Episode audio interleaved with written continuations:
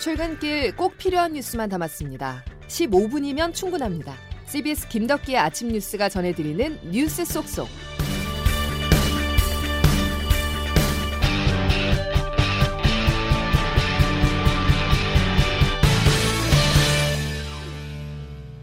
여러분 안녕하십니까? 9월 23일 김덕기 아침 뉴스입니다. 추석 민심을 의식한 여야가 4차 추경안을 통과시켰습니다. 막판까지 쟁점이 됐던 전국민 2만 원 통신비 지급은 선별 지원으로 축소했고 대신 아동 특별 돌봄 지원은 중학생까지 확대하기로 했습니다. 첫 소식 박희원 기자입니다. 2020년도 제4회 추가 경정 예산안은 가결되었음을 선포합니다. 7조 8천억 원 규모의 4차 추경안이 어제 국회를 통과했습니다. 핵심 쟁점이었던 통신비 전국민 지원의 경우 지급 대상을 만 16세에서 34세, 그리고 65세 이상으로 조정했습니다. 별도 신청 없이 9월분 요금이 10월에 자동 차감되는 방식은 그대로입니다. 통신비 지급 대상을 줄여서 아낀 예산은 5,200억 원, 국민의힘이 요구했던 항목들에 반영됐습니다. 법인 택시 운전자들도 개인 택시 운전자들과 마찬가지로 경영안정지원금 100만 원을 받게 됩니다. 만 13세에서 15세 사이 중학생에 해당하는 청소년에게도 비대면 학습 지원금 15만 원을 지급합니다. 당초 초등학생과 미취학 아동을 둔 가정들만 20만 원씩 받을 예정이었는데 국민의힘이 통신비 지급 대상을 일부 조정해 중학생들에게까지 지급해야 한다고 주장한 결과입니다. 또 국민의힘이 제안했던 독감 백신 무료 접종도 이번 추경안에 일부 반영돼 기초수급자와 장애인 등 105만 명이 맞을 수 있게 됐습니다. 당초 지원에서 배제됐던 업종인 유흥주점과 콜라텍도 소상공인 세희망 자금 명목으로 200만 원을 받습니다. CBS 뉴스 박희원입니다. 정부는 2차 재난지원금을 당장 내일부터 지급하겠다고 밝혔습니다. 조템 기자가 누가 언제 받을 수 있는지 설명해 드립니다. 가장 먼저 지급이 시작되는 건 앞서 1차 지원금을 받았던 학습지 교사, 학원 강사 등 특수 고용직과 프리랜서 50만 명에 지급되는 긴급 고용 안정 지원금입니다. 이들은 1차 때 기록이 있기 때문에 따로 서류 제출 없이 신청만 하면 당장 내일부터 순차적으로 50만 원씩 받게 됩니다. 다만 긴급고용 안정지원금을 새롭게 신청하는 특고 프리랜서 20만 명은 추석 이후인 11월에 받을 수 있습니다. 소상공인을 지원하는 새해 희망 자금은 내일부터 신청을 받고 모레부터 지급이 시작됩니다. 코로나19 재확산 이후 매출이 줄어든 연 매출 4억 원 이하 일반 업종에 100만 원을 지급하고 음식점과 커피 전문점 등 영업시간 제한을 받은 집합 제한 업종에는 150만 원이 지급됩니다. 코로나 재확산으로 문을 닫아야 했던 PC방이나 학원, 독서실 등 집합 금지 업종은 200만 원을 받게 됩니다. 당초 포함되지 않았던 유흥주점과 콜라텍도 집합 금지업 중에 포함되면서 200만 원을 받게 되는데 이를 두고는 논란이 예상됩니다. 아동특별 돌봄비 지원금 20만 원은 별도의 신청 없이 28일부터 지급이 이뤄집니다. 미취학 아동은 아동수당 수급 계좌로, 초등학생 등은 스쿨뱅킹 계좌로 지급하는 방식입니다. 새로 추가된 13세에서 15세 중학생 대상 비대면 학습 지원금 15만 원은 계좌 확인 등의 절차가 필요하기 때문에 추석 이후인 10월 초부터 지급을 시작합니다. CBS 뉴스 조태임입니다. 보건당국이 유통 과정에서 문제가 제기된 독감 백신 무료 접종을 전면 중단하면서 혼란이 이어지고 있습니다. 올겨울 독감과 코로나19가 동시에 유행하는 이른바 트윈데믹을 막겠다는 방역당국 계획에도 영향이 있을 걸로 보입니다. 황영찬 기자입니다. 정부는 신성약품이라는 업체를 통해 올해 1259만 개의 백신을 공급받기로 했는데 현재까지 500만 개의 백신이 각 의료기관에 공급됐습니다.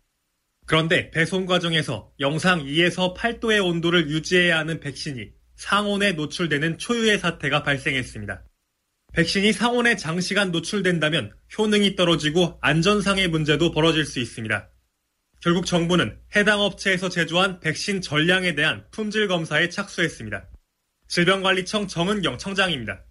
예방접종에 대한 그 유통조사와 품질 검사를 신속하게 해서 접종 일정에 차질이 생기지 않게끔 접종 관리를 하겠다라고 그렇게 말씀을 드리겠습니다. 검사에 소요되는 기간은 최장 2주로 예상되는데 결과가 나올 때까지 무료 예방접종은 중단됩니다. 만약 검사 결과 전량 폐기 결정이 내려진다면 물량 부족 문제가 현실화됩니다.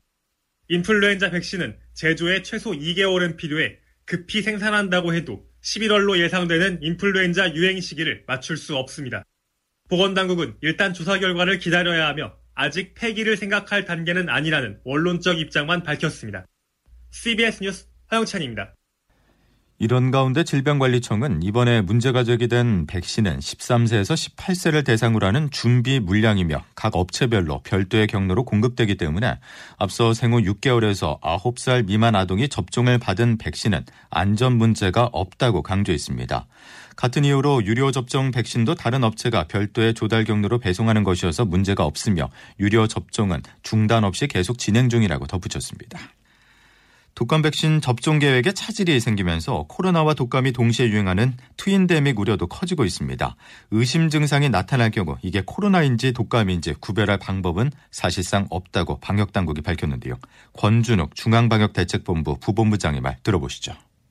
인플루엔자 즉 독감과 관련해서는 유일하게 미각이나 후각의 소실 또는 손상이 그나마 코로나19와 인플루엔자의 구분 증상의 하나로 예시가 되고 있긴 하지만 임상적으로 구분하기가 매우 힘든 것이 사실입니다. 열이 났을 때는 의심 증상이 있을 때에는 가까운 선별진료소에서 빨리 검사를 받는 것이 중요하고 코로나19 신규 확진자 수는 어제 0시 기준 61명으로 사흘째 두 자릿수를 기록하면서 진정세를 보이고 있습니다.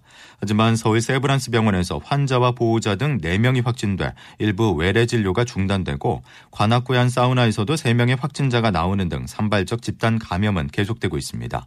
게다가 확진자 10명 중 4명이 고위험군인 60대 이상 고령자로 사망자도 계속해서 나오고 있어 추석 연휴를 앞두고 재확산을 막는데 방역당국이 총력을 기울이고 있습니다. 이번 추석 연휴가 코로나19 재유행의 최대 고비라는 지적이지요. 따라서 정부는 고향 방문 자제를 당부하고 있습니다. 그런데 추석 연휴 동안 고향을 찾지 않는 대신 제주도나 강원도를 찾으려는 사람들은 늘고 있습니다. 풍선 효과로 강원 동해안의 대형 숙박업소는 벌써부터 빈방 찾기가 어렵다는 소식입니다. CBS 강원 영동방송 유선희 기자입니다. 코로나19 여파 속 처음 맞는 추석 연휴를 앞두고 관광지 강원 동해안에는 불안과 걱정, 기대 등 다양한 표정이 교차하고 있습니다. 강릉과 속초 등 대형 호텔과 리조트는 벌써부터 객실이 만실을 기록하고 있고 유명 캠핑장도 대부분 예약이 완료된 까닭입니다. 정작 코로나 확산 우려로 자녀들도 오지 못하게 한 지역 주민들은 불만을 쏟아내고 있습니다. 아유 걱정이 돼 그 관광 오는 건. 예전에도 강릉에 관광 많이 오는 것이 나쁘고 내 가족도 못 보는데. 애들도 지금 못 오게 했다고 위험하니까 좀 마음이 좀 그렇지 안 좋지. 모여가지고 뭐 맛있는 것도 해먹고 뭐 이래야 되는데. 주민 52살 김나연 씨는 정부의 고향 방문 자제 방침이 과연 효과가 있을까 의문을 제기했습니다. 가족은 못와도 다른 관광객들이 오니까 뭐 그게 그거지 뭐. 올해 내내 걱정 반 기대 반으로 영업을 해온 상인들은 이번 명절을 앞두고 마지막 지푸라기라도 잡겠다는 심정입니다.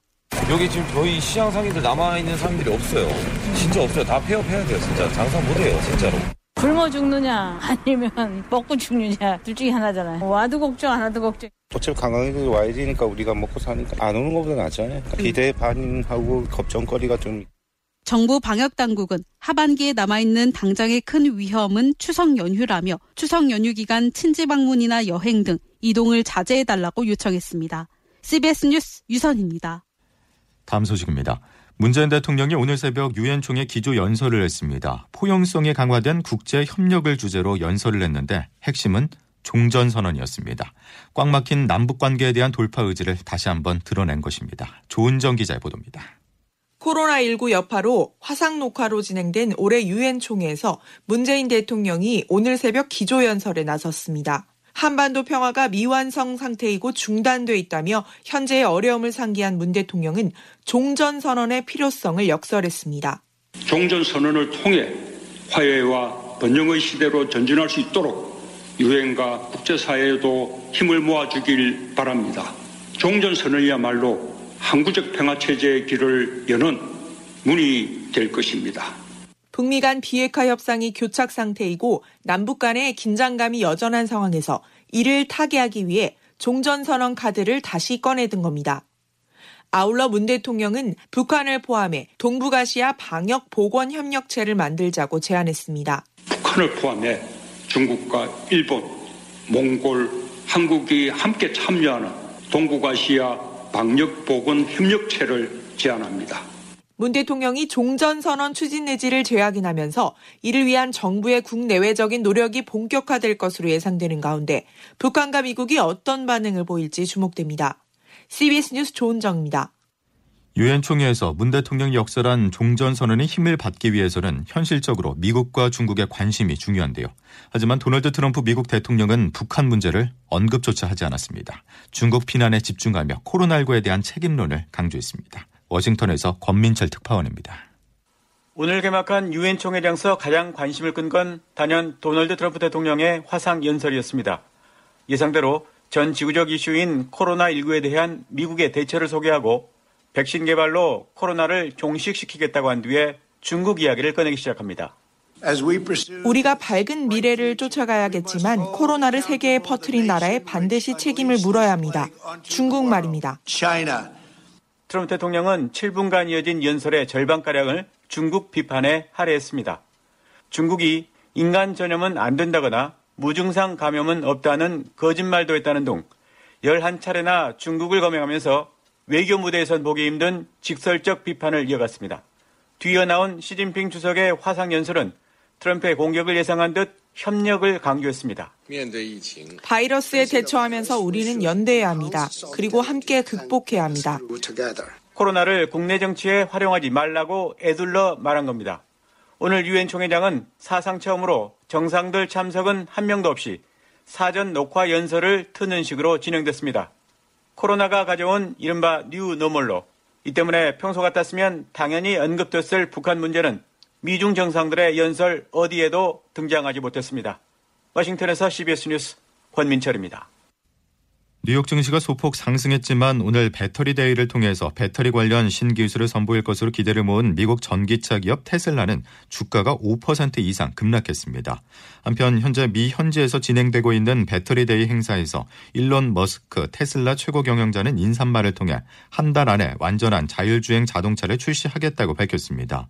또 전기차 배터리 관련 혁명적 기술을 내놓겠다고 예고해 국내 주식시장과 완성차 업체, 배터리 회사들에 어떤 영향을 미칠 지도 주목됩니다. 오늘부터 2021학년도 대입 수시 원서 접수가 시작됩니다. 수시 모집은 26만 7천 명으로 대학 신입생의 77%를 차지하며 수험생은 최대 6곳에 수시 원서를 낼 수 있습니다. 김덕기 아침 뉴스 듣고 계신데요. 이제 수요일 날씨 알아보겠습니다. 이수경 기상 리포터. 네, 기상청입니다. 예. 요즘 옷 입기가 참 고민스럽습니다. 네, 오늘도 출퇴근길에는 입고 벗을 수 있는 겉옷을 준비하시는 것이 좋겠는데요. 내륙 지역을 중심으로 일교차 큰 날씨가 이어지겠습니다. 현재 아침 기온 어제와 비슷해서 서울이 15도 안팎인데 이 바람이 불면서 다소 쌀쌀하게 느껴집니다. 오늘 낮 기온은 어제보다는 약간 낮아지겠고 대부분 23도 안팎을 보이겠는데요. 서울과 원주, 대전과 대구의 기온은 23도까지 오르겠고 광주와 부산은 24도가 예상됩니다. 더불어 동쪽 지역 지역은 오늘 비 소식이 있어서 기온이 상대적으로 낮겠는데요. 오늘 어제보다 구름량이 많은 가운데 강원 영동과 경북 동해안, 경남 해안, 제주도로는 비 소식이 있는 상태입니다. 특히 강원 영동의 경우는 모레까지 30에서 120mm 이상의 많은 비가 내리겠고 그 밖에 이 경상도 지역으로는 5에서 40mm 정도의 강우량이 예상됩니다. 참고로 제12호 태풍 돌핀이 발생해 북상하고 있지만 우리나라에 영향을 주진 않겠고 내일 내일 오후쯤에 일본 도쿄에 상륙할 것으로 보여서 지장은 없겠습니다. 날씨였습니다. 선선한 날씨 속에 가을은 점점 깊어가고 있지만 주의해야 할 게 있습니다. 10도 이상 크게 벌어진 일교차인데요. 기온 변화가 심하다는 것은 면역력이 약해질 수 있다는 말로 요즘이 감기 걸리기 딱 좋은 날씨입니다. 건강 관리에 특히 신경 쓰셔야겠습니다. 9월 23일 수요일 김덕기 아침 뉴스는 여기까지입니다. 고맙습니다.